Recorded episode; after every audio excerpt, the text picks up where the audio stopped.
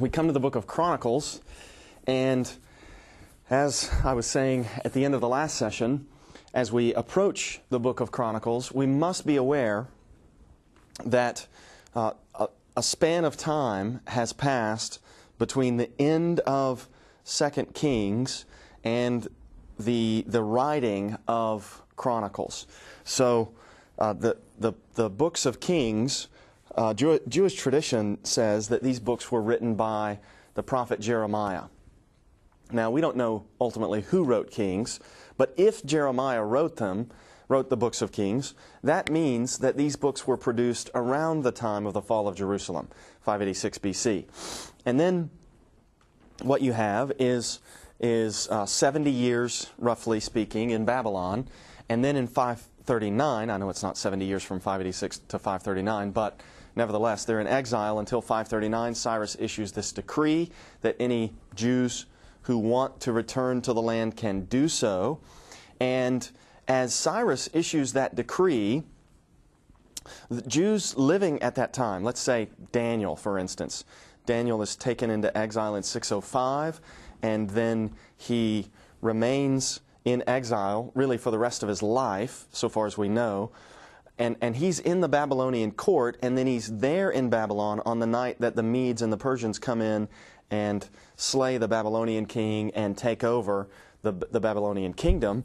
And and uh, the text doesn't say it, but I think it's probable that maybe Daniel, in some ways, facilitated the decree that Cyrus issued. We know that this was Cyrus's policy to let to let uh, exiled peoples return to their traditional homelands.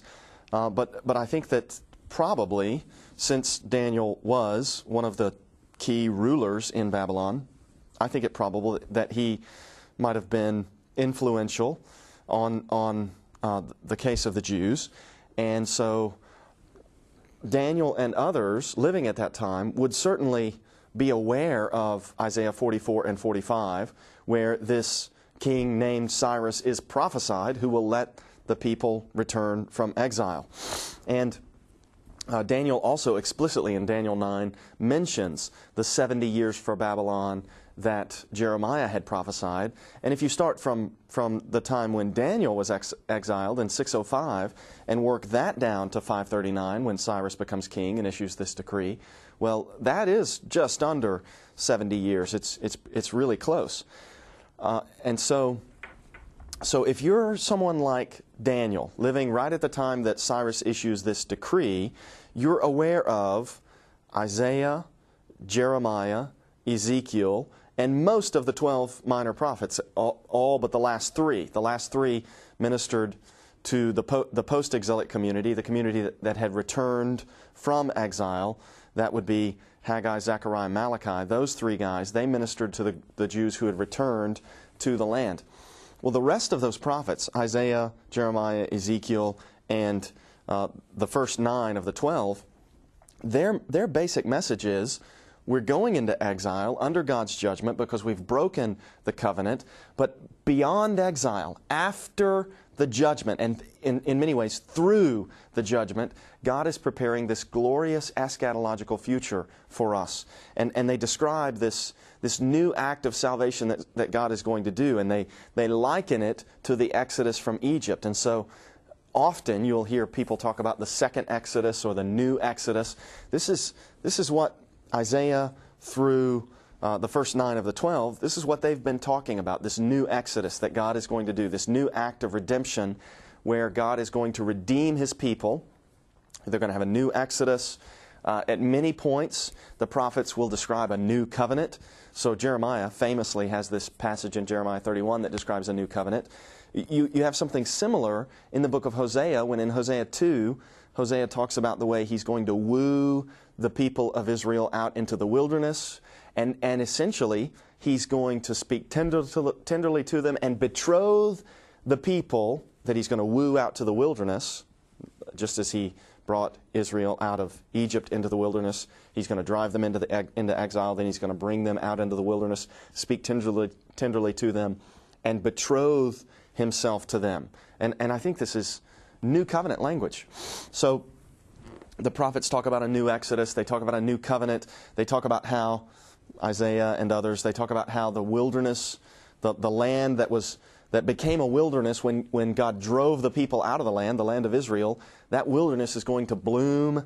And at various points, they'll talk about a new David who's going to reign over the people. And, and this gradually, this picture emerges that, that we might call the glorious eschatological future of Israel. And as you read through, say, Isaiah through the 12, you, you, could get the impression that when Cyrus does his work that brings the people back to the land, and when the 70 years for Babylon are completed, all this is going to happen. New Exodus, return from exile, um, new covenant, new David. N- the land will be a new Eden. They're, they're going to have a new conquest of the land. And, and, and Yahweh's glory is going to cover the dry lands as the waters cover the sea. And, he, and he'll finally accomplish his purpose in Israel. You could get the impression that, it, that it's all going to happen at once. And I think that one of the things that, that uh, Ezra and Nehemiah and Esther and Chronicles, these books that are written after the exile, once the people have come back to the land, one of the things that these books deal with is the way that there seems to be a, a partial realization of the new exodus and return from exile promises, in that the people have returned from the land, while other aspects of those promises have not yet been realized. So, for instance, Isaiah 11 that talks about the nursing child playing by the hole of the cobra, or the same chapter talking about the lion laying down with the lamb. These things have not yet been realized. We haven't yet seen the curses of Genesis 3 rolled back. And, and it's, I think it's, it's helpful to think about the, this, the, the language of the prophets as addressing not just one exile, but two. And, and the, the two exiles that I think Isaiah through the 12 are addressing number one, the exile from Eden, and that's, that's when Isaiah is talking about the nursing child playing by the hole of the cobra, the, lying, the lion laying down with the lamb, the nations studying war no more, all these things. He's addressing that exile from Eden. And then they're also addressing the exile that, that was uh, brought to completion in 586 BC when the temple was burned down. And, and what we have in, uh, in, the, in, in the return that we read about in the Old Testament is like a return from the exile from Jerusalem. So they return to Jerusalem, they rebuild the temple, then they rebuild the walls. But we don't yet have the return from the exile from Eden. And, and when Jesus comes in the, in the New Testament, the New Testament authors speak of what Jesus accomplishes as the fulfillment of the prophecies of the new Exodus and return from exile that we read about in Isaiah through the 12. So it's almost as though what, what uh, the New Testament authors, the four Gospels, Acts, and Paul, what they, what they describe, it's like it's the return from the exile from Eden that's already begun but is not yet fulfilled in all, or not yet realized in all its fullness. And then ultimately in the book of Revelation, uh, the, the, um, the plagues of the seven trumpets and the plagues of the seven bowls of God's wrath, these also are presented as, as paralleling and corresponding to the plagues on Egypt at the Exodus. So it's almost as though there's a, there's a final fulfillment of the Exodus in the book of Revelation. And, and, and as a result of that fulfillment of the Exodus, the people of God are then going to go into the new and better promised land of the new heaven and new earth. So this would be sort of the biblical theological tra- trajectory. And, and in the midst of this, we come to this book of, uh, of Chronicles, and we have, we have two books of Chronicles, first and second, and we'll be in First Chronicles the first hour and Second Chronicles the second today. And um, as we approach Chronicles, what we see is, in, in many ways, a reaffirmation of the promises of God to Israel now, now that judgment has fallen, now that the exile has happened. It's like the, the author of Chronicles comes along and he says, okay, we're going to pick up the pieces after exile, and the pieces that we're going to pick up are the promises of God. And by picking up these pieces and holding them up and restating them, it's as though the chronicler is asserting these promises still hold. And, and that needs to be asserted because there are texts in the Bible like Psalm chapter 89, where we read of, of the, the fall of the house of David at the exile. And in, in Psalm 89, verse 38, we read, having, the, the psalmist to this point in the psalm has, has uh, articulated all the promises that God made to David. And then in verse 38, now you have cast off and rejected. You are full of wrath against your anointed. You have renounced the covenant with your servant. You have defiled his crown in the dust. And then it talks about the destruction of the city. In verse 40, you have breached all his walls. You have laid his strongholds in ruins. And it talks about the, the peoples of the nations mocking what has happened in, in Jerusalem. And then in verse 46, how long, O Lord, will you hide yourself forever? So it's as though the house of David was cut off at the exile. And, and when they return, they have a, an heir of David's line, Zerubbabel, but, but we, don't, we don't know whatever happened to Zerubbabel. We read about him in, in Ezra and we read about him in uh, Haggai and Zechariah. We, and that, that's all we know of him. We, we don't know anything else that happened to Zerubbabel. We don't, and, and, and we don't know what happened after that to the heirs to David's throne. I mean, when the New Testament o- opens, we're told that both Joseph and Mary are of the house and line of David, but, but between, say, Joseph and Zerubbabel, when Matthew gives us that genealogy, there are a lot of names on Matthew's genealogy that we don't have in the Bible, and, and so it's as though it's as though the house of David goes silent in, in the intertestamental period. And yet before that happens, in, in First Chronicles, it's, it's like there's this reaffirmation of the promises to David, particularly the promises of 2 Samuel 7, which are reiterated in 1 Chronicles 17. So, if we ask, what is the chronicler doing? I think the answer is going to be he's doing an Old Testament theology.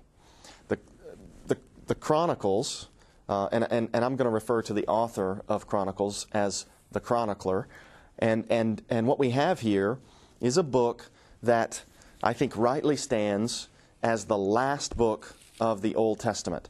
And that's where it's placed in Hebrew Bibles. In he, if you were to pick, say, a, a, pick up, say, a JPS Torah translation of the Old Testament, a Tanakh, you would find that the last book of the Old Testament is Chronicles. And I think that is a, an appropriate place for the book because it's as though what the author does is he goes all the way back to Adam, 1 Chronicles 1 1, Adam, Seth, Enosh, and so forth. He starts with Adam, and, and this is a brilliant device. He summarizes the whole history of Israel from Adam down to his own day by means of this list of names.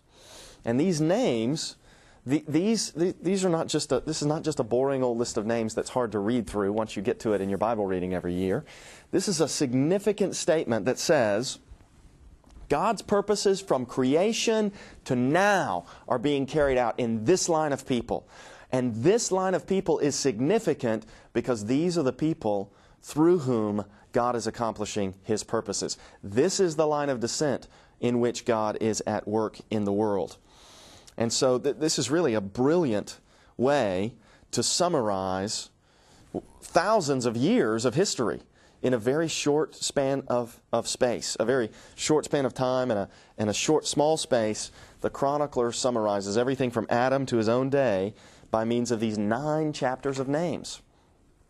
And so uh, this, is, this is a brilliant uh, strategy here. And, and in many ways, I think the names function as, as kind of um, uh, pegs in the storyline of the, of the Bible. So that, so that this is not just a list of names.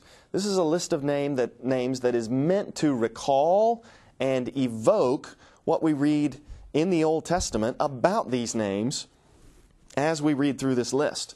So it's almost like a, a reminder of everything that you've read from Genesis to now. The whole Old Testament is being summarized, as it were, in these nine chapters of names. So as we look at the list, we start with, with Adam, and, and this is the first human. And, and it really, it states, in, in, in implicitly, it states that human history is the stage for the drama of the nation of Israel. So the nation of Israel is working out its, its uh, identity and its destiny on the stage of human history.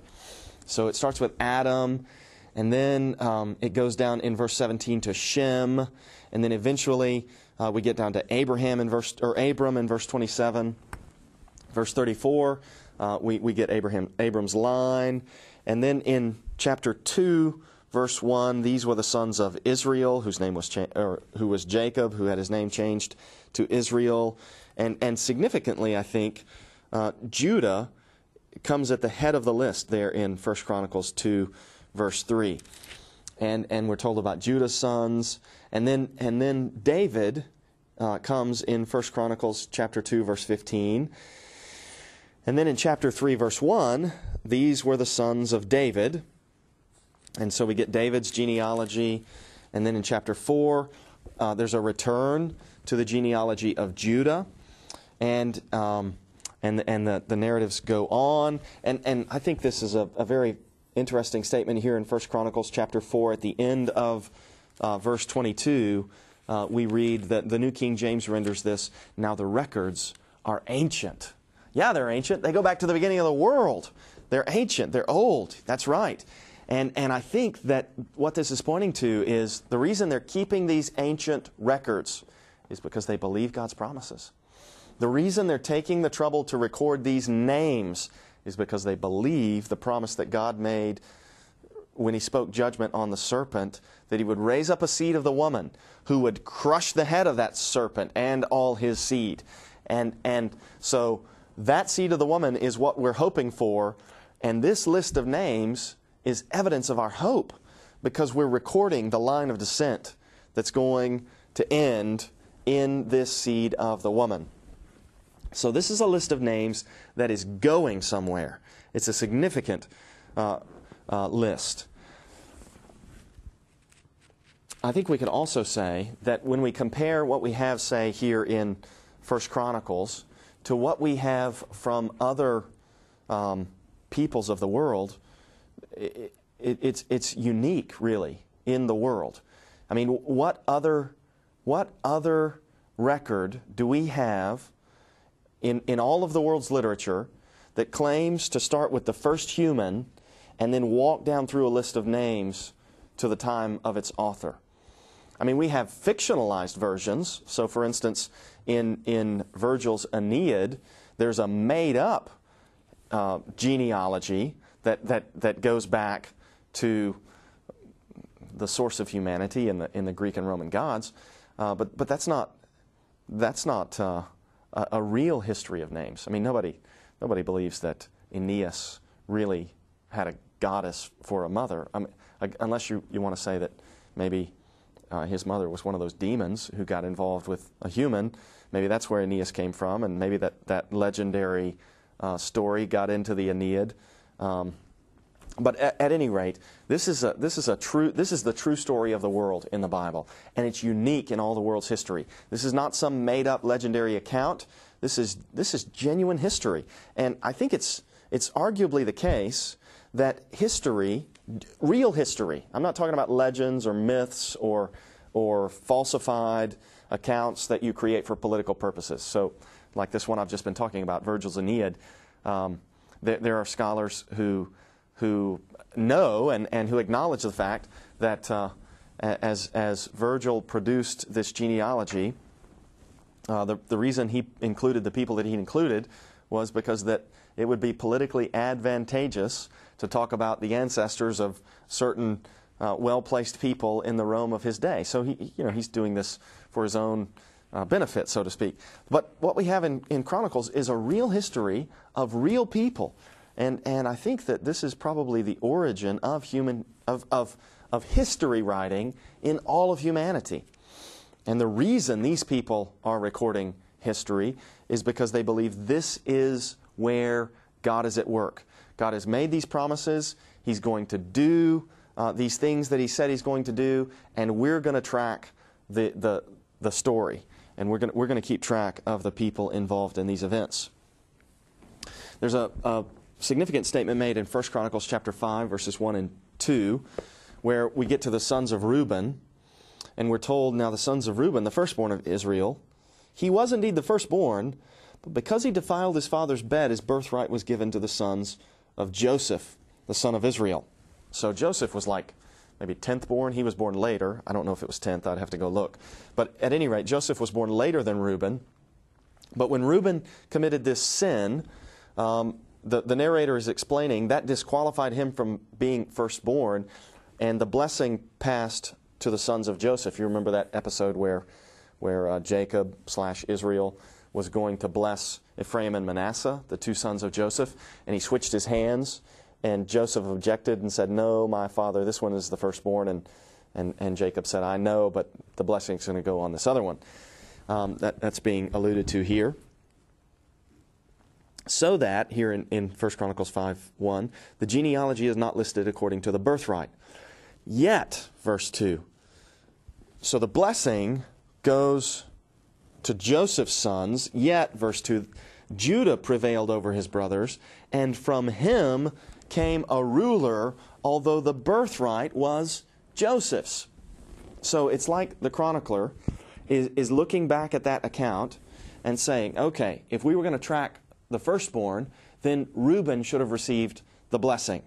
Reuben didn't receive the blessing. Uh, Joseph's sons, Ephraim and Manasseh, received the blessing. But then we look at, at the actual blessing, the words that were spoken over the children of Israel, and this, this significant statement in Genesis 49, 8 through 12 is made about Judah's line. And here the chronicler provides this interpretive comment okay, the blessing went to Joseph's sons, but the chief came from Judah in accordance with Genesis 49, 8 through 12. And, and I think that these kinds of comments are very significant for our understanding of the Old Testament.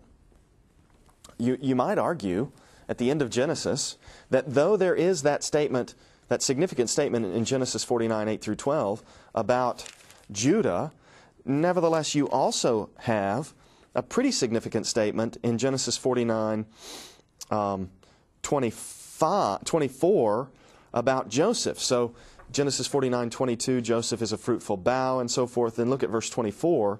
His bow remained unmoved, his arms were made agile by the hands of the mighty one of Jacob. From there, from Joseph? or from the mighty one of Jacob? It, it's, I, I think it's not clear, but we're talking about the blessing of Joseph here. From there is the shepherd, the stone of Israel. Now, you could read that blessing and say, oh, well, the shepherd and the stone, they're going to come from Joseph. And, and I think you could, you could read this, this narrative in well, all of Genesis and you could conclude, well, maybe the blessing, maybe the, maybe the promise will be kept from Joseph. And the chronicler here is saying, well, the blessing went to Joseph, but the chief, and, and the chief he has in mind is David, the chief came from Judah. And that's significant because it tells readers of Chronicles, okay, Joseph's important, but the chief came from Judah, and the promises were made to the chief from Judah, David. Those promises were made. So, so it's Judah's line through which from which we're looking for the seed of the woman who's going to crush the head of the serpent. So, this is, I think, significant interpretive Im- information here. Then in 1 Chronicles 6, we get the sons of Levi. And, and, and we go on. And, and in uh, 1 Chronicles 6 15, we read Jehozadak went into captivity when Yahweh exiled Judah and Jerusalem by the hand of Nebuchadnezzar. Um, so, um, so there, that's when the exile happens. That's acknowledged. So by the time Chronicles was written, the exile has happened, and we'll see also that that uh, by the time Chronicles has is written, um, the exiles have returned to the land, and um, and we see that explicitly, for instance, in First Chronicles chapter 9, uh, where we have a genealogy of the returned exiles. Um,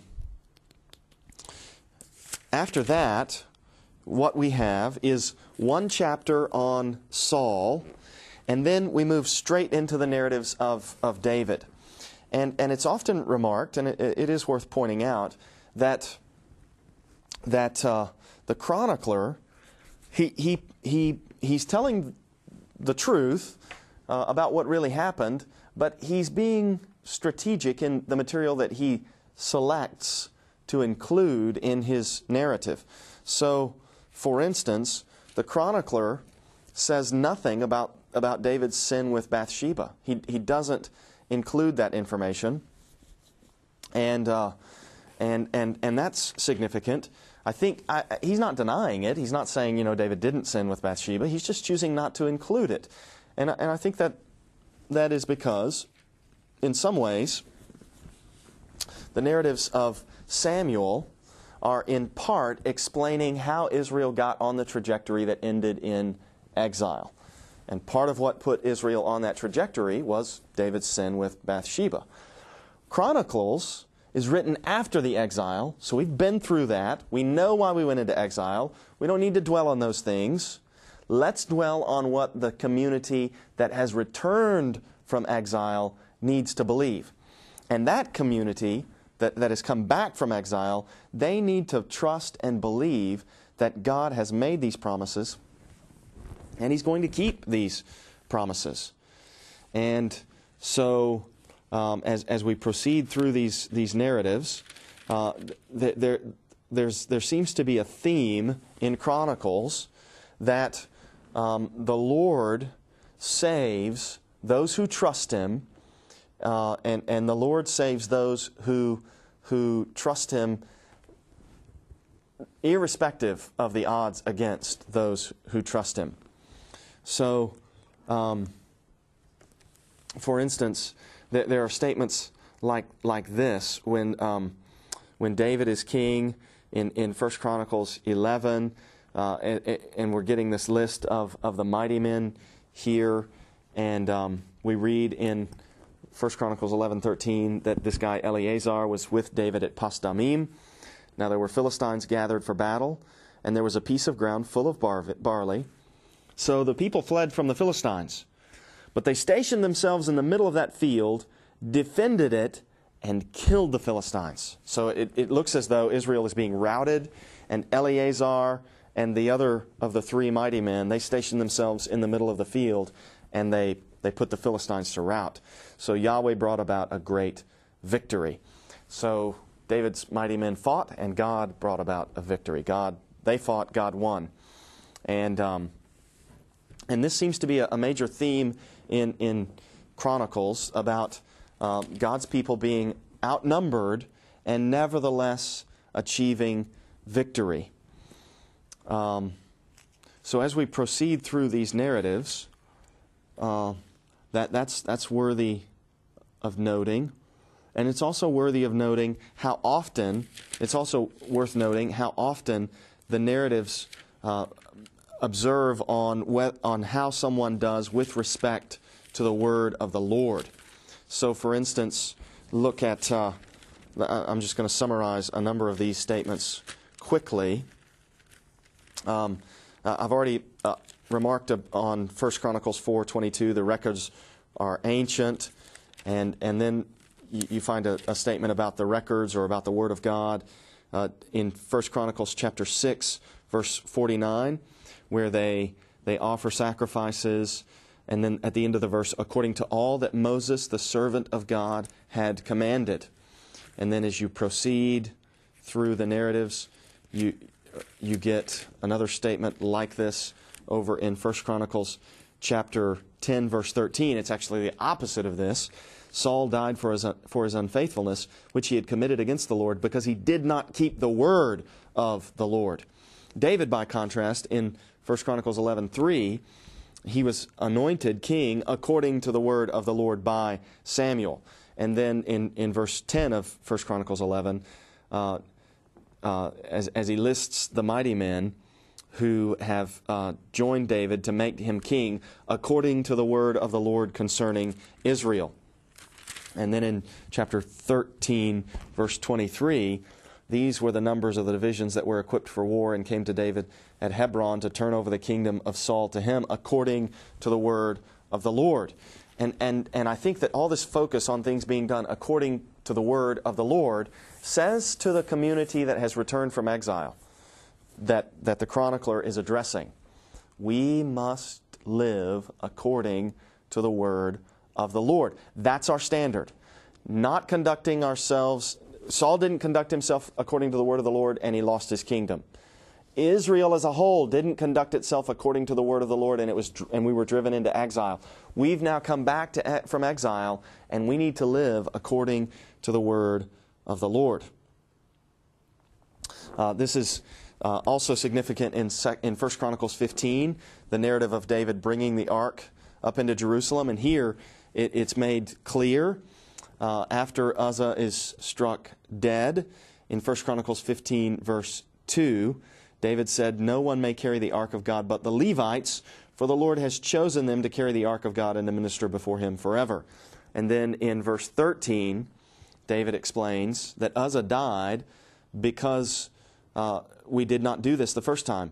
And, and, and Yahweh our God broke out against us because we did not consult him about the proper order, meaning we didn't do as he had commanded. And then verse 15, the children of the Levites bore the ark of God on their shoulders by its poles, as Moses had commanded, according to the word of the Lord. So, a major theme here in Chronicles is that if you, if you, if you disregard the word of the Lord, you're going to get judged.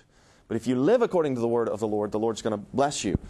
1 Chronicles 16, verse 40 to offer burnt offerings to the Lord on the altar of burnt offering, offering regularly morning and evening, and to do according to all that is written in the law of the Lord, which he commanded Israel. And let me just observe also that you have all these statements about the word uh, uh, or doing what is written in the literally Torah of Yahweh. And, and again, this is, this is an assertion that the Torah of Moses, the first five books, excuse me, Genesis through Deuteronomy, these, these books are the Torah of Yahweh given through Moses. So it's asserting the, the div- divine origin of uh, the Bible. In 1 Chronicles 17, there is this uh, rehearsal of the covenant that the Lord made with David, the promises that the Lord made to David to build him a, a, a sure house, an, a lasting dynasty. And once again, uh, to, to assert these promises after the exile is to reaffirm them. It is to say, the exile has not nullified the promises that God made to David. And we are still looking for David's seed whom the Lord is going to put on the throne forever. So if you, if, if you didn't believe this, if you, let's say, if you were the chronicler and you adopted a purely uh, non messianic perspective on Israel's history, well, you wouldn't select to include this material. Because to include this material, if you've, if you've adopted a non messianic worldview, a, worldview that is not looking forward to an heir of David reigning on the throne and bringing righteousness and causing this glorious eschatological future for Israel to be realized, if you've adopted that kind of worldview that rejects all that, you're not going to rehearse these promises to David because that's, that's not what you're expecting God to do. And so you're, you're not going to trot out these promises that you don't think God's going to keep. But if you think that God's going to keep these promises, and if you think that this is what the people of God need to remember about God, then yeah, you're, you're going to restate these promises. And, and I think that's uh, significant to understand what's happening uh, in, in the narrative of Chronicles. It's a reaffirmation of the promises to David. Um, so the story continues, and uh, there's, there's, a, there's a fascinating statement made in 1 Chronicles chapter 21, verse 1. Um, it's, it's, a, it's the parallel account to 2 Samuel chapter 24, verse 1. So before we read 1 Chronicles 21, 1, let me read you 2 Samuel 24, 1. And in that passage, we read these words 2 Samuel 24 1. Again, the anger of Yahweh was aroused against Israel, and he moved David against them to say, Go, number Israel and Judah. So in, in 2 Samuel 24 1, the Lord is angry at Israel, and so he moved David against them and had David go uh, do this census. And then the Lord judges David, and, and through this judgment, the threshing floor of Araunah is identified as the place where the temple is to be built. So, so in 2 Samuel 24 1, it's the Lord who incites David against Israel. 1 Chronicles 21 1. Now Satan stood up against Israel and moved David to number Israel. The chronicler is not contradicting the narrative of 2 Samuel. The chronicler is giving insight, I think, into how excuse me, the chronicler is giving insight into how it is that the Lord has, has incited David against Israel. And the way that the Lord has incited David against Israel is by using Satan to stand up against Israel and, and prompt David to number Israel. And I think that this is the way that the Lord works. The Lord, the Lord uses even wicked agents like Satan to accomplish his purposes. The Lord is holy, righteous, and good. He is not tempted by evil, nor does he tempt anyone. But he's sovereign over Satan, and he's in control of what Satan does. And the Lord uses these secondary agents, like Satan, to accomplish his purposes in the world. Well, here in 1 Chronicles 21 1, uh, this also results in the identification of the threshing floor of Araunah as the place where the temple is to be built. And then the narrative uh, continues, and uh, eventually, um, after we rehearse all this material, um, we, we, we get to this account at the end, or near the end of, of 1 Chronicles, in 1 Chronicles chapter 28 where we get an account of the way that David addressed Israel um, before his death. And, and this account, 1 Chronicles 28, has, has no parallel in, um, in either 2 Samuel or 1 Kings. And so this is an interesting narrative. Some, somewhere, the chronicler has gotten this information. And, and he tells us what his sources are at various places. And, and so among the, uh, the sources that the chronicler explicitly identifies for his information are, are the genealogies, obviously, that he, that he lists. And then he has letters from foreign rulers. He has songs of praise and lament. Um, he, he names 11 different prophetic writings. So, in other words, uh, the chronicler names, I think, 11 um, um, prophecies, and he, and he names or, or shows at least awareness of Genesis, Numbers, Joshua, Samuel, Kings, Jeremiah, and Psalms. All those books are quoted by the, the chronicler. So here in, in 1 Chronicles 28, somewhere he's gotten reliable information of this account, but it, but it doesn't come from elsewhere in the Bible. We read here in 1 Chronicles 28 Now David assembled at Jerusalem all the leaders of Israel the officers of the tribes and the captains of the divisions who served the king, the captains over thousands and captains over hundreds, and the stewards over all the substance and possessions of the king and of his sons, with the officials, the valiant men, and all the mighty men of valor. Then King David rose to his feet and said, Hear me, my brothers and my people. I had it in my heart to build a house of rest for the ark of the covenant of Yahweh. Now, this, I think this reference to a house of rest is significant because it, it's picking up uh, on both the idea of a house for the Lord, not a tent, and also rest for the Lord. And these two things seem to point, excuse me, teach all morning, afternoon gets difficult to teach on through. Uh, these two things seem to point to the, the, the nature of the temple as being connected at some level with the Garden of Eden. Because it was in the Garden of Eden, once the Lord had built creation, that he rested there. And now David is going to build this temple that is a reflection of the cosmos. I think that's the, the symbolic significance of the temple for Israel. And if you want to read more about that, I would commend to you uh, the book by G.K. Beale entitled The Temple and the Church's Mission, where he traces out what, what the, the uh, symbolism of, of temples was intended to communicate in the ancient Near East.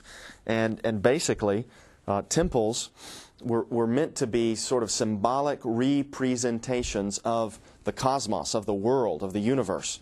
And so David wants to build a house of rest. And, and I think that the idea is he wants to build a, a, a redo of Eden in, in the temple. So I had it in my heart to build a house of rest for the ark of the covenant of Yahweh and for the footstool this is the ark, even for the footstool of our God, and had made preparations to build it. But God said to me, You shall not build a house for my name, because you have been a man of war and have shed blood. Well, to the reader of this narrative, this is new information. This is the first time we encounter this information in the Bible. And then David goes on to talk about what the Lord had done for him.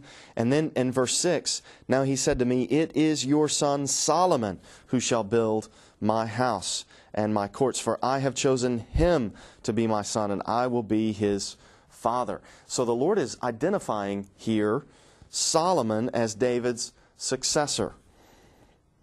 Moreover, I will establish his kingdom forever if he is steadfast to observe my commandments and my judge, judgments as it is this day.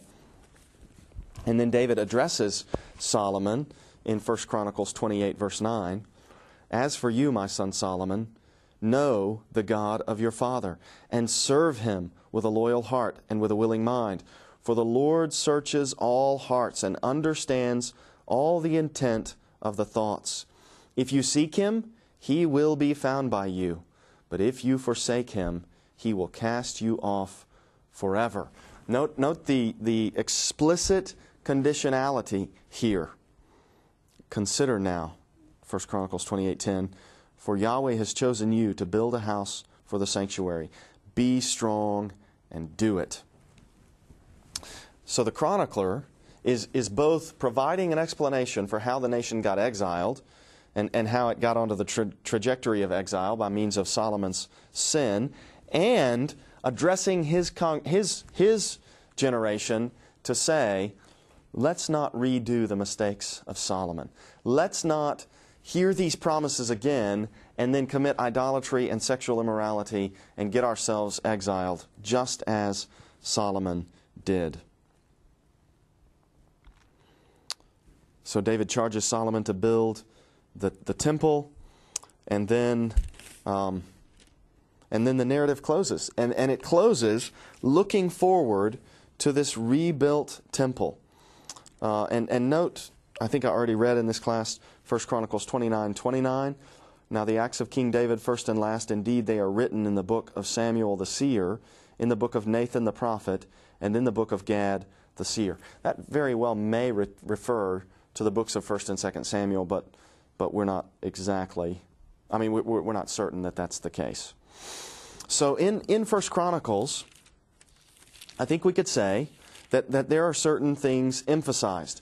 The Word of God is emphasized, the promise to David is emphasized, and, and the need to be faithful to the Word of God and rebuild the temple is emphasized. And, and I would also argue that, that the main theme of First Chronicles is the same as the main theme of the rest of the Bible. Namely, God is going to be glorified in a salvation that comes through judgment.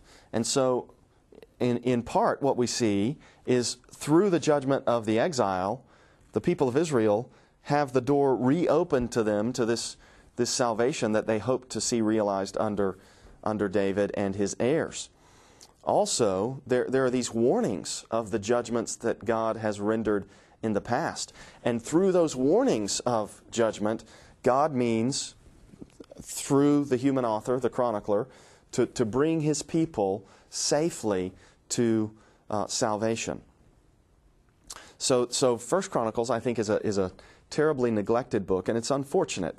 It's, it's unfortunate because this is, this is a fascinating narrative that, that is very significant in, in, in, in both the Bible, because, because what you have in, in Chronicles is an interpretation of everything that's gone before, and it's a significant book in terms of world history because, because it, it makes these radical claims to begin with Adam and, and track this, this significant line of promise all the way down to its own day, its own post exilic day. So that's where we'll leave the, the, the book of First Chronicles. And when we come back in the next session, we will pick this up with Second Chronicles, and we'll see the way that the Lord triumphs uh, often by few over the many.